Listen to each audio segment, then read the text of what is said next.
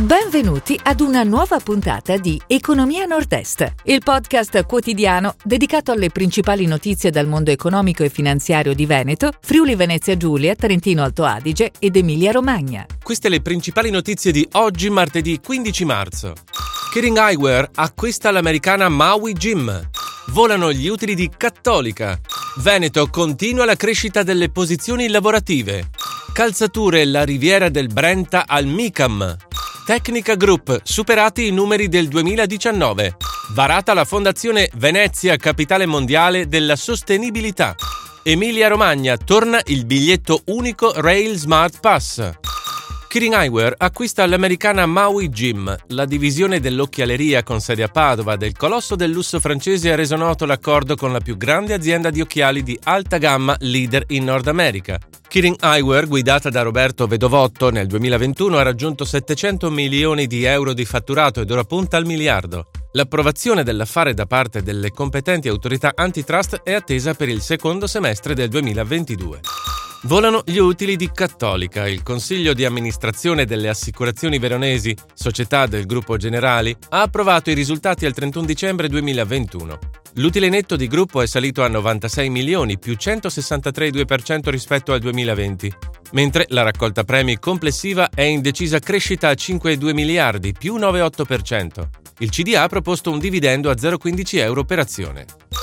Veneto continua la crescita delle posizioni lavorative. A febbraio 2022 il saldo tra assunzioni e cessazioni dei rapporti di lavoro a tempo indeterminato, determinato e apprendistato è pari a più 10.025 unità, un risultato superiore a quello registrato in situazione pre-pandemica nel febbraio 2020, più 6.400. La crescita dei posti di lavoro è largamente attribuibile al tempo determinato. In terreno positivo anche il tempo indeterminato più 2100, mentre l'apprendistato fa segnare una variazione lievemente negativa meno 103. Calzature. La riviera del Brenta al Micam.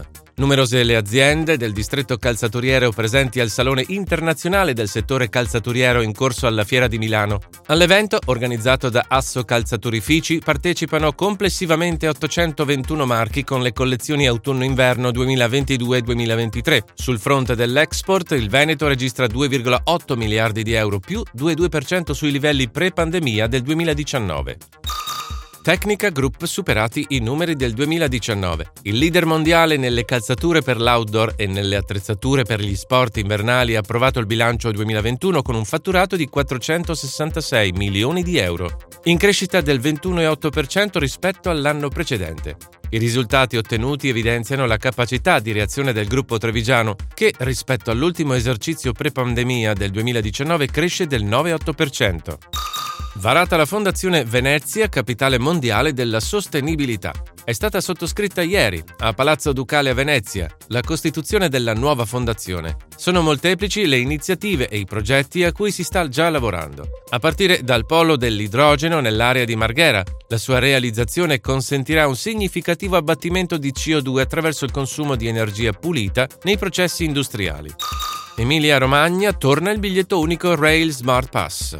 Il titolo di viaggio, pensato per turisti e pendolari occasionali, che punta a incentivare l'utilizzo del trasporto pubblico e suggerire nuovi percorsi di scoperta del territorio, sarà nuovamente disponibile. L'iniziativa riguarda un biglietto unico per viaggiare su autobus e treni regionali per un totale di 3 o 7 giorni di viaggi illimitati sull'intera rete e un costo rispettivo di 25 o 50 euro.